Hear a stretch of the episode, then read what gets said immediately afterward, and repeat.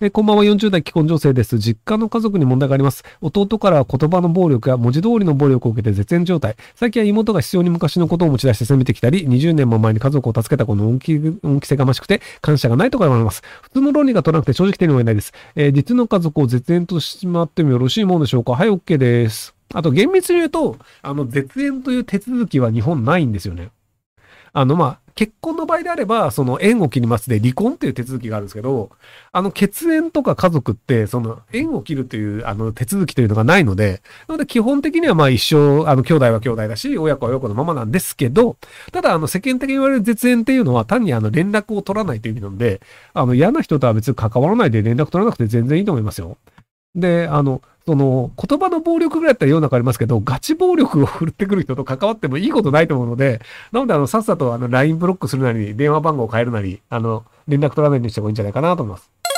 えーコールドスリープから目覚めた後の意識は、凍結前の意識だとと同一だと思いますか？いいええー私は同一だが同一であることを他者には証明できないという状態になると思います。えっと、あの、別にコールドスリープ関係なく、寝る前と寝た後で人の意識がどう変わるかというのを考えてみてください。要は、寝る前に何を考えていたか、ほぼ覚えてないじゃないですか。なので、あの、意識は連続性があるものであるという多分思い込みをその岡本さんはしてらっしゃると思うんですよね。で、あの、意識は連続性があるものと人間は思い込んでるだけで、意識には連続性はないという、あの、僕は考え方で割と、こう、物事を見てるタイプなんですよ。で、なんでそういうふうに見てるかっていうと、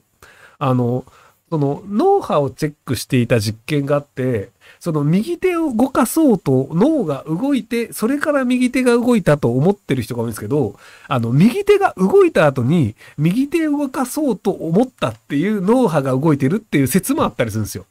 例えばその、お腹が空いた、目の前になんかじゃあご飯があるっていうので、ずっとこう無意識に口の中にご飯を入れてるじゃないですか。で、無意識にこうご飯を口に入れてる時って、脳がご飯を食えという命令をしてるわけじゃなくて、もうあの本能の方で勝手にご飯を食うという行動をしていて、で、後からなんで自分がご飯を食ってるのかと考えると、あ、お腹減ってる、ご飯を食いたいと思ったって後付けの理由を脳が勝手にでっち上げてるっていう説もあったりするんですけど、僕は結構そっちなんじゃないかなと思ってるんですよね。要は人間があの持ってるほど意識というものは大したものがなくて、そう思い込んでるだけで、多分あの、鳩とかネズミとか、そこら辺の動物も、あの、意識のようなものはあると思うんですよね。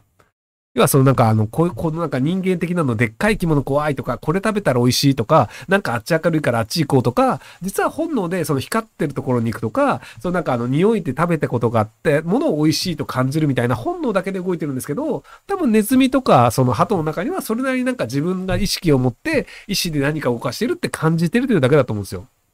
で、あの、感情で動かされてる人間の人って割と多いんですけど、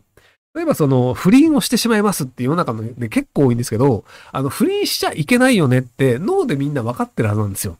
でもしてしまうのって、その脳が自分をコントロールしてるんじゃなくて、感情で目の前に面白いことがあった、不倫やってしまえ、やってしまった。で、やってしまったという後に、あの、なんか不倫はいけないよねと考えてる理性の部分があるというだけで、実は感情で動いてるだけっていう人は結構多いと思うんですよね。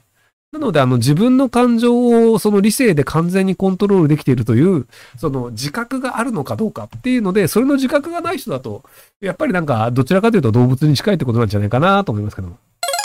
えー、ひろゆきさん、こんばんはです。えー、久々にひろゆきさんにお聞きしたいことがあったので書きます。巷で最近ガス点検強盗などが増えているんですが、えーやはり指示役ルフィが捕まったぐらいでは連続強盗はなくならないんでしょうかまたこれからこういった強盗は増えていくのでしょうかひろゆきさんの見解をお聞かせください。えっと、まあ、オレオレ詐欺的なものが昔からずっとあって今でもあって、で、結局、オレオレ詐欺あんまり捕まらないよね、ワンチャン。で、その実行犯はなんか闇営業バイトみたいなの結構見つけられるから、で、しかも儲かるよねっていうのがあったりするので、なので、結構今後も増え続けるんじゃないですかね。で、実際その、多分、ルフィの上の人たちっていうのがいるんですけど、で、そこのが誰なのかっていう話全然出てきてないんですよね。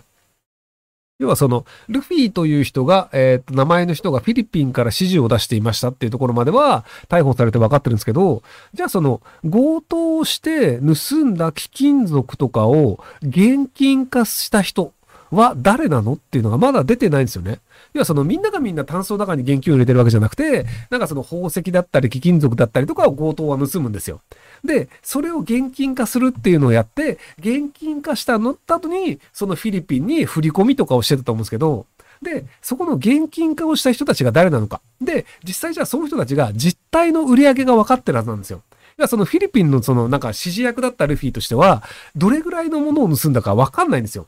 例えばなんか強盗やったんだけど、タンスに5万円しか入ってなかったんですよって言われたら、もうフィリピンのルフィは信じるしかないじゃないですか。でも実態としては貴金属のものとかいろいろ持ってて、フィリピンには5万円しか報告してないみたいなのが可能性としてはあるんですよね。で、じゃあ貴金属の交換っていうのをどうやってたかで、ルフィが指示してたのかっていう話もないので、で、ルフィが指示してたってなると、多分そのどういうところで金属交換してたみたいな話も出てくるはずなんですよ。で、仮にじゃあ、御徒町の金属屋さんでなんか換金しましたってあったら、お前その店、あ、気づいてたろ、そんなに一人が持ってきたらおかしいってわかるよね？みたいなので、多分捜査網が入るはずなんですけど、今のところ換金がどこかみたいな、あの、情報が全く出てないとすると、多分換金役が誰なのかっていう情報がないんだと思うんですよね、警察の方で。